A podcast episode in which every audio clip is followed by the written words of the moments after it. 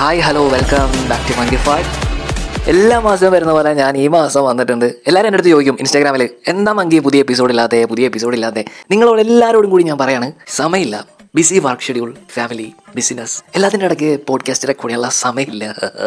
മടിയാണ് അളിയ ഭയങ്കര പാടാണ്. ഇപ്പൊ ഇത് ഇത് റെക്കോർഡ് ചെയ്യുന്ന തന്നെ രാത്രി ഒന്നര മണിക്ക് കബോർഡിനകത്ത് കയറിയിട്ട പുറത്തുനിന്നുള്ള ശബ്ദമെല്ലാം കട്ട് ചെയ്ത് കളയണം.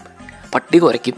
വണ്ടി പോവും. ഒന്നുമില്ലെങ്കിൽ ചുമ്മാ ആരെങ്കിലുമൊക്കെ മിക്സി ഓണാക്കി വെക്കും. ഇതിന്റെ ഇടയ്ക്ക് കൂടെ ഒക്കെ ഒരു പോഡ്കാസ്റ്റ് റെക്കോർഡ് ചെയ്ത് അപ്ലോഡ് ചെയ്യുക എന്ന് പറയുന്നത് ഭയങ്കര പാടാം.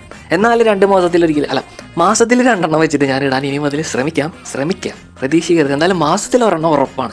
എന്തായാലും മങ്കിഫൈഡ് മലയാളം പോഡ്കാസ്റ്റിന്റെ ഇരുപതാമത്തെ എപ്പിസോഡ് വളരെ സന്തോഷകരമായിട്ടുള്ള ഒരു ടോപ്പിക്കാണ് മരണം. മരണം എങ്ങനെയാണ് സന്തോഷകരമാവുന്നത്? അല്ല മരണം സന്തോഷകരാവില്ല എന്നാലും അസാധാരണമാവിധം മരിച്ച കുറച്ച് ആൾക്കാരുണ്ട്. കുറേ അധികം ആൾക്കാർ മരിച്ച കഥകളാണ് ഞാൻ പറയാൻ പോകുന്നത്. മരണത്തെ ഒരു കണ്ടന്റാക്കുകയല്ല മരിച്ച ആൾക്കാരുടെയും അവരുടെ കുടുംബത്തെയൊക്കെ ബഹുമാനിച്ചുകൊണ്ട് മാനിച്ചുകൊണ്ട് പേര് വെളിപ്പെടുത്താതെ കുറച്ച് മരണക്കഥകൾ പറയാനാണ് ഉദ്ദേശിക്കുന്നത്. ഇനിയിപ്പോൾ അഥവാ ഞാൻ പേര് വെളിപ്പെടുത്തിയാലും അവരുടെ ആരുടെയും വീട്ടുകാർ വന്ന് എന്നെ ഒന്നും പറയാൻ പോകുന്നില്ല. കാരണം ഇതെല്ലാം നടക്കുന്നത് ഇന്ത്യയ്ക്ക് പുറത്താണ്. ചുമ്മാ എവിടെന്നെങ്കിലും കുറെ ആൾക്കാരുടെ പേരൊക്കെ കൊണ്ടുവന്നിട്ട് കഥ ഉണ്ടാക്കുക അല്ലടാ മങ്കി എന്ന് നിങ്ങൾ ചോദിക്കുകയാണെന്നുണ്ടെങ്കിൽ ഇതിനെല്ലാം ഗൂഗിളിൽ തെളിവുണ്ട്. സംശയമുള്ളവർക്ക് പോയി സെർച്ച് ചെയ്ത് നോക്കാം. ഞാൻ പറഞ്ഞതിൽ എന്തെങ്കിലും പൊട്ടത്തെറ്റുണ്ടെങ്കിൽ നിങ്ങൾക്ക് എന്നെ ധൈര്യമായിട്ട് തെറി വിളിക്കാം. പിന്നെ മരണത്തെയൊക്കെ എടുത്ത് വെച്ചിട്ട് ഇങ്ങനെ ആഘോഷിച്ചൊരു കണ്ടന്റ് ആക്കുന്നതിന് എന്നെ തെറി വിളിക്കണമെന്ന് നിങ്ങൾക്ക് തോന്നുവാണെന്നുണ്ടെങ്കിൽ നിങ്ങൾക്ക് അതും ആവാം. പക്ഷെ നിങ്ങൾ അങ്ങനെ ചെയ്യണം എന്നുണ്ടെങ്കിൽ നിങ്ങളൊരു മരണ വീട്ടിൽ പോയി നിന്ന് ചിരിക്കാത്തവരായിരിക്കണം. പത്രത്തിലെ ചരമക്കോളത്തിലെ മരിച്ച ആൾക്കാരുടെ ഫോട്ടോയിൽ താടി മീശ മറുക് പുതിയ ഹെയർ സ്റ്റൈലുകൾ തൊപ്പി അങ്ങനെ ഒന്നും വരയ്ക്കാത്ത ആൾക്കാരായിരിക്കണം നിങ്ങൾ. മരിച്ച ആൾക്കാരുടെ വയസ്സ് വെച്ചിട്ട് അറുപത്തൊമ്പത് തൊണ്ണൂറ് നൂറ്. അയ്യോ ജസ്റ്റ് മിസ് തൊണ്ണൂറ്റൊമ്പതിന് അപ്പൂപ്പ് മരിച്ച്. എന്നൊക്കെ പറഞ്ഞ് കളിക്കാത്തവരായിരിക്കണം നിങ്ങൾ. ഹരിഹർ നഗർ ടു സിനിമയ്ക്കകത്ത് അപ്പുക്കുട്ടന്റെ അമ്മാവൻ പല്ലുവേദന വന്ന് മരിക്കുന്നുണ്ട്. ഒരു പാണ്ടിലോറി പാഞ്ഞു വന്ന് ഫ്രണ്ടിലത്തെ പല്ലിനിട്ട് ഒറ്റിടി അങ്ങനെ മരിച്ചൊരു അമ്മാവന്റെ കഥ കേട്ട് ചിരിച്ചവരായിരിക്കരുത് നിങ്ങൾ. മരിച്ചുപോയ ഒരാളുടെ ജെട്ടി വരെ അടിച്ചു മാറ്റിയ സലീം കുമാറിനെ കണ്ട് ചിരിച്ചവരായിരിക്കരുത് നിങ്ങൾ. കരിക്കി വെബ് സീരീസിലെ ഓണ എപ്പിസോഡിലെ ലോലന്റെ ക്യാരക്ടർ പറയുന്നുണ്ട് തന്റെ അപ്പൂപ്പൻ ഒരു വാറ്റുകാരനായിരുന്നു. കുക്കറിൽ മാക്രിയും ബാറ്ററിയും ഒരുമിച്ചിട്ട് വാറ്റുന്നതിന്റെ ഇടയ്ക്ക് മാക്രി എന്തോ എന്നറിയാൻ വേണ്ടി വിസിലിന്റെ ഓട്ടോ വഴി എത്തി നോക്കുമ്പോൾ കുക്കർ പൊട്ടിത്തെറിച്ച് ബാറ്ററി അണ്ണാക്കിൽ കയറി മരിച്ചു. ആ ബാറ്ററി എടുത്തൊരു ക്ലോക്കിലിട്ട് ക്ലോക്കിന് മാലയിട്ട് അമ്മാമ്മ ഇപ്പോഴും പ്രാർത്ഥിക്കാറുണ്ട്. അത് കേട്ട് ചിരിച്ചവരായിരിക്കരുത് നിങ്ങൾ. തൊമ്മൻ മക്കളെ സിനിമയ്ക്കകത്ത് സലീം കുമാറിന്റെ ക്യാരക്ടറാണ് അടിമക്കണ്ണ്. താൻ സ്നേഹിക്കുന്ന മുറപ്പെണ്ണിന്റെ കൈകൊണ്ട് മീൻകറി ഉണ്ടാക്കി കഴിക്കണമെന്ന ആഗ്രഹത്തോടു കൂടി മുറപ്പണ്ണിന്റെ വീട്ടിൽ പോകുന്നു. മുറപ്പണ്ണ മീൻ വാങ്ങിക്കാൻ പോകുന്നു. പോകുന്ന വഴി ലോറി ഇടിച്ച് മുറപ്പെണ്ണ് മരിക്കുന്നു.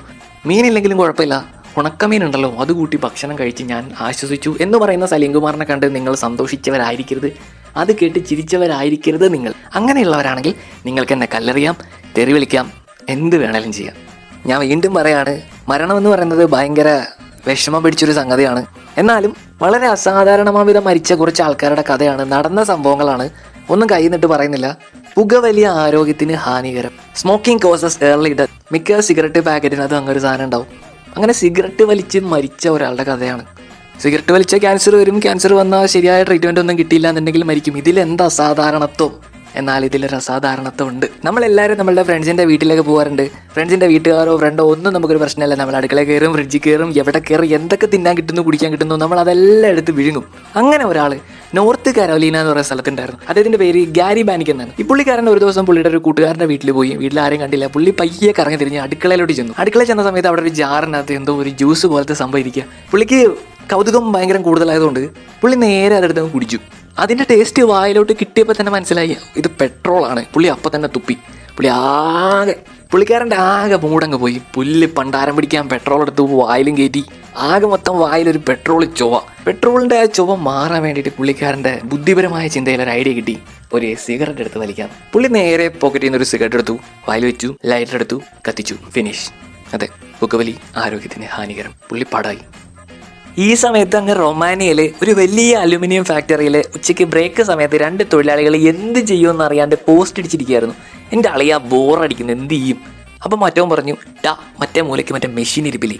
നല്ല സ്പീഡിൽ കാറ്റ് വരുന്നത് നമുക്ക് അതെടുത്ത് അങ്ങോട്ടും ഇങ്ങോട്ടും അടിച്ച് കളിച്ചാലാ. സംഭവം എന്താണെന്ന് വെച്ചാൽ അലുമിനിയം ഫാക്ടറിയിൽ നല്ല ഹൈ പ്രഷറിൽ എയർ പമ്പ് ചെയ്യുന്ന ഒരു മെഷീൻ ഉണ്ട്. ചേട്ടന്മാർ രണ്ടുപേരും കൂടെ പോയിട്ട് ആ പമ്പ് എടുത്തിട്ട് അങ്ങോട്ടും ഇങ്ങോട്ടും കാറ്റടിച്ച് കളിക്കുകയാണ് മുടിയൊക്കെ ഇങ്ങനെ പറത്തി ഷർട്ടൊക്കെ ഇങ്ങനെ പറത്തി. അങ്ങനെ കളിച്ചുകൊണ്ടിരിക്കുന്ന ഇടയ്ക്ക് ഒരാൾ ശ്രദ്ധിച്ചു എടാ ഡ്രസ്സ് മൊത്തം പൊടിയാവണം. നമുക്കിത് ഊരിയിട്ടിട്ട് കാറ്റടിച്ച് കളിച്ചാലാ.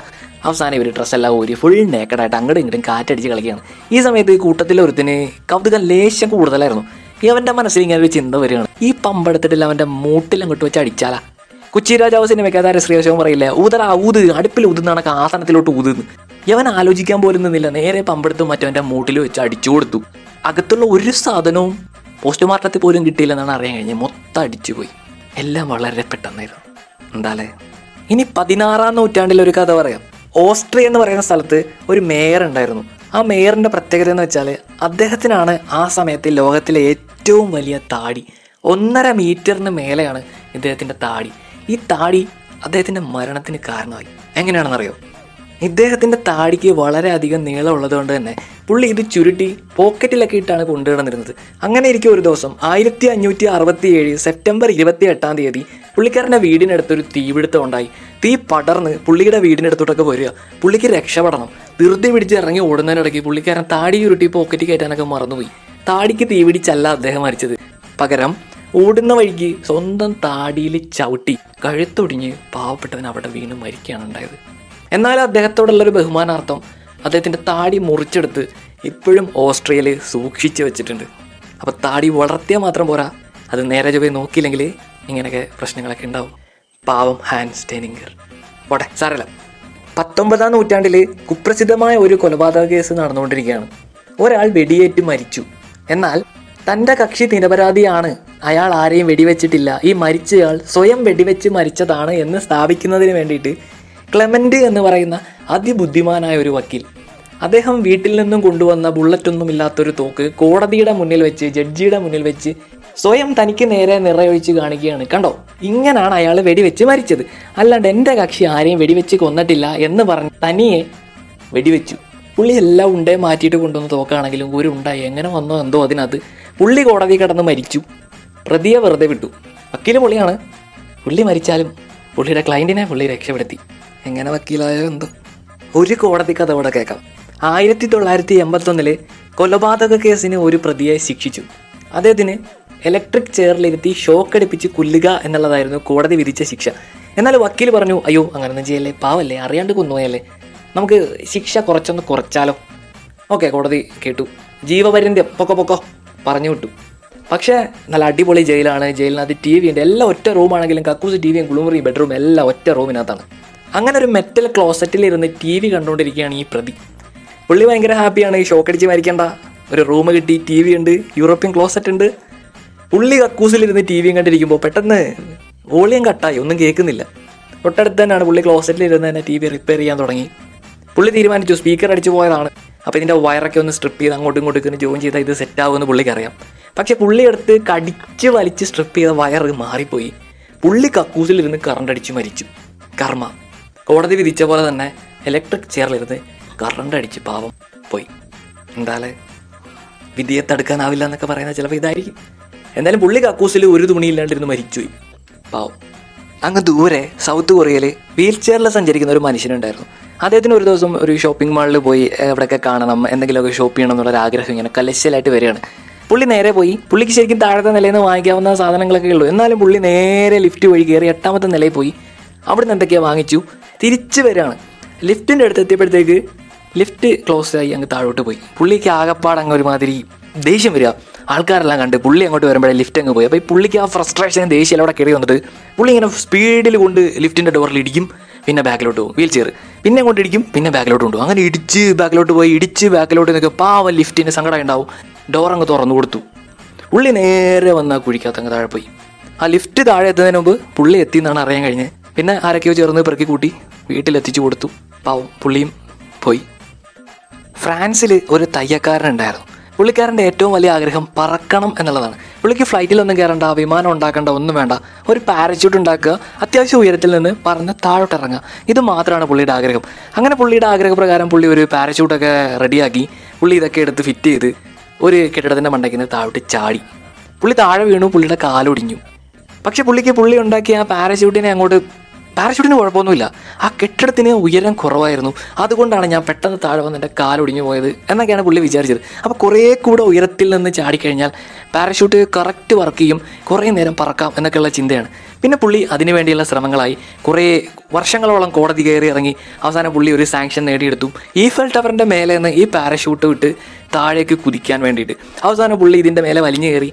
എന്നാലും ഒരു ഡമ്മിയെ വെച്ചിട്ടായിരിക്കും പുള്ളി ഇത് പരീക്ഷിക്കുക എന്നുള്ളതാണ് താഴെ കൂടിയുന്ന ആൾക്കാരൊക്കെ വിചാരിച്ചുകൊണ്ടിരുന്നത്. പക്ഷേ അവിടെ ചെന്ന് പുള്ളി നേരെ ഈ പാരഷൂട്ട് തിരിച്ച് ചാടാൻ ഇങ്ങനെ ശ്രമിച്ചുകൊണ്ടിരിക്കുമ്പോൾ താഴെ നിന്ന് ആൾക്കാർ പറയുന്നുണ്ട് എടാ പൊട്ട ചാടല്ലേ ചത്തുവും എവിടെ കേൾക്കാൻ. പുള്ളിയുടെ ആഗ്രഹത്തിന്റെ പുറത്ത് പുള്ളി ചാടി. സ്റ്റിക്കർ പോലെയായി എന്നാണ് അറിയാൻ കഴിഞ്ഞത്. പാവം. ഓവർ കോൺഫിഡൻസിന്റെ ഒരു കുഴപ്പമാണ്. പറഞ്ഞിട്ട് കാര്യമില്ല. രണ്ടായിരത്തി അഞ്ചിൽ നടന്നൊരു സംഭവമാണ്. ഒരു വർക്ക്ഷോപ്പ് ജീവനക്കാരൻ അദ്ദേഹത്തിന്റെ വർക്ക്ഷോപ്പിനുള്ള ഒരു ചിമ്മിനി ഉണ്ടല്ലോ പുകക്കുഴൽ ഇത് ക്ലീൻ ചെയ്യാനായിട്ടുള്ള ശ്രമത്തിലാണ്. പുള്ളിക്കാരന്റെ കയ്യിലിരിക്കുന്ന ചൂൽ വെച്ചിട്ട് പുള്ളിക്ക് ഇത് കറക്റ്റ് അങ്ങോട്ട് എത്തുന്നില്ല. അത്യാവശ്യം നല്ല നീളമുള്ള ഒരു പുകക്കുഴലാണ് അപ്പോൾ അത് ക്ലീൻ ആക്കുന്നില്ല. അതിബുദ്ധിമാനായതുകൊണ്ട് തന്നെ പുള്ളി ഒരു സൊല്യൂഷൻ കണ്ടുപിടിച്ചു. നേരെ ചിമ്മിനിയുടെ മേലെ കയറിയിട്ട് ചൂൽ ചിമ്മിനി വഴി താഴേക്ക് ഇറക്കി കഴിഞ്ഞാൽ ഒരു വിധം മേലേക്ക് ക്ലീൻ ആകാം. അപ്പോൾ ഒരു ചങ്ങലയും കൂടെ കെട്ടിയിട്ട് കഴിഞ്ഞാൽ അത്യാവശ്യം ഇങ്ങ് താഴെ വരെ അത് ക്ലീൻ ആക്കി എടുക്കാം. പക്ഷേ ചങ്ങല താഴേക്ക് എത്തണമെങ്കിൽ ഒരു വെയിറ്റ് അതിനകത്ത് ആഡ് ചെയ്യണം. അപ്പോൾ ആ വെയിറ്റിന് വേണ്ടി പുള്ളി അവിടെ എല്ലാം ഇങ്ങനെ സെർച്ച് ചെയ്തപ്പോൾ ഒരു ഗ്രാനൈഡ് കിട്ടി. അതിബുദ്ധിമാനായതുകൊണ്ട് തന്നെ ഈ ചങ്ങലയും ഗ്രാനൈഡും ചൂലും കൂടെ ഒരുമിച്ച് ചേർത്ത് വെൽഡ് ചെയ്യാനായിട്ട് പുള്ളി വെൽഡിംഗ് മെഷീനൊക്കെ എടുത്ത് കണക്ട് ചെയ്തു. സംഭവം ഓണാക്കി ഗ്രാനൈഡും ചങ്ങലയും കൂടെ ചേർത്ത് പുള്ളി വെൽഡ് ചെയ്തു. ഫുൾ ക്ലീൻ പുള്ളിയെ പിന്നെ ആരും കണ്ടിട്ടില്ല. മുടിയും നഖവും കിട്ടിയിട്ടുണ്ടെന്നാണ് അവിടെയുള്ള ആൾക്കാരൊക്കെ ഇപ്പോഴും പറഞ്ഞിട്ട് നടക്കണം പാവം പുള്ളിയും പോയി.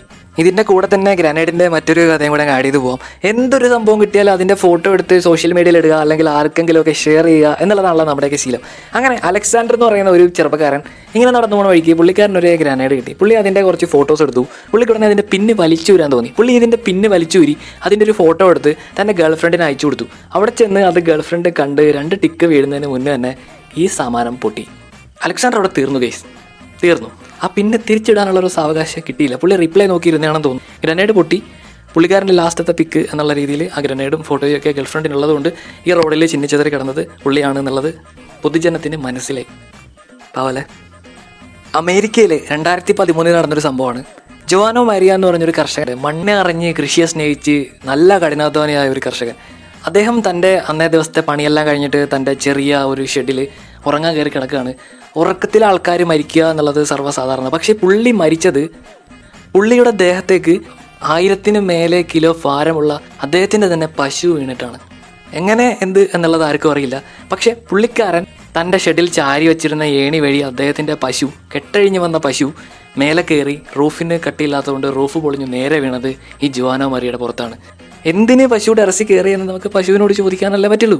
പശുവിന് അതിന് മറുപടി പറയാൻ കഴിയാത്തടത്തോളം കാലം ജോവാന മരിയയും കെ ജി എഫിലെ ഗരുഡനും ഒക്കെ എങ്ങനെ മരിച്ചു ആര് കൊന്നു എന്നറിയാതെ അവിടെയൊക്കെ എവിടെയൊക്കെയോ കറങ്ങി തിരിഞ്ഞ് നടക്കുന്നുണ്ടാവും.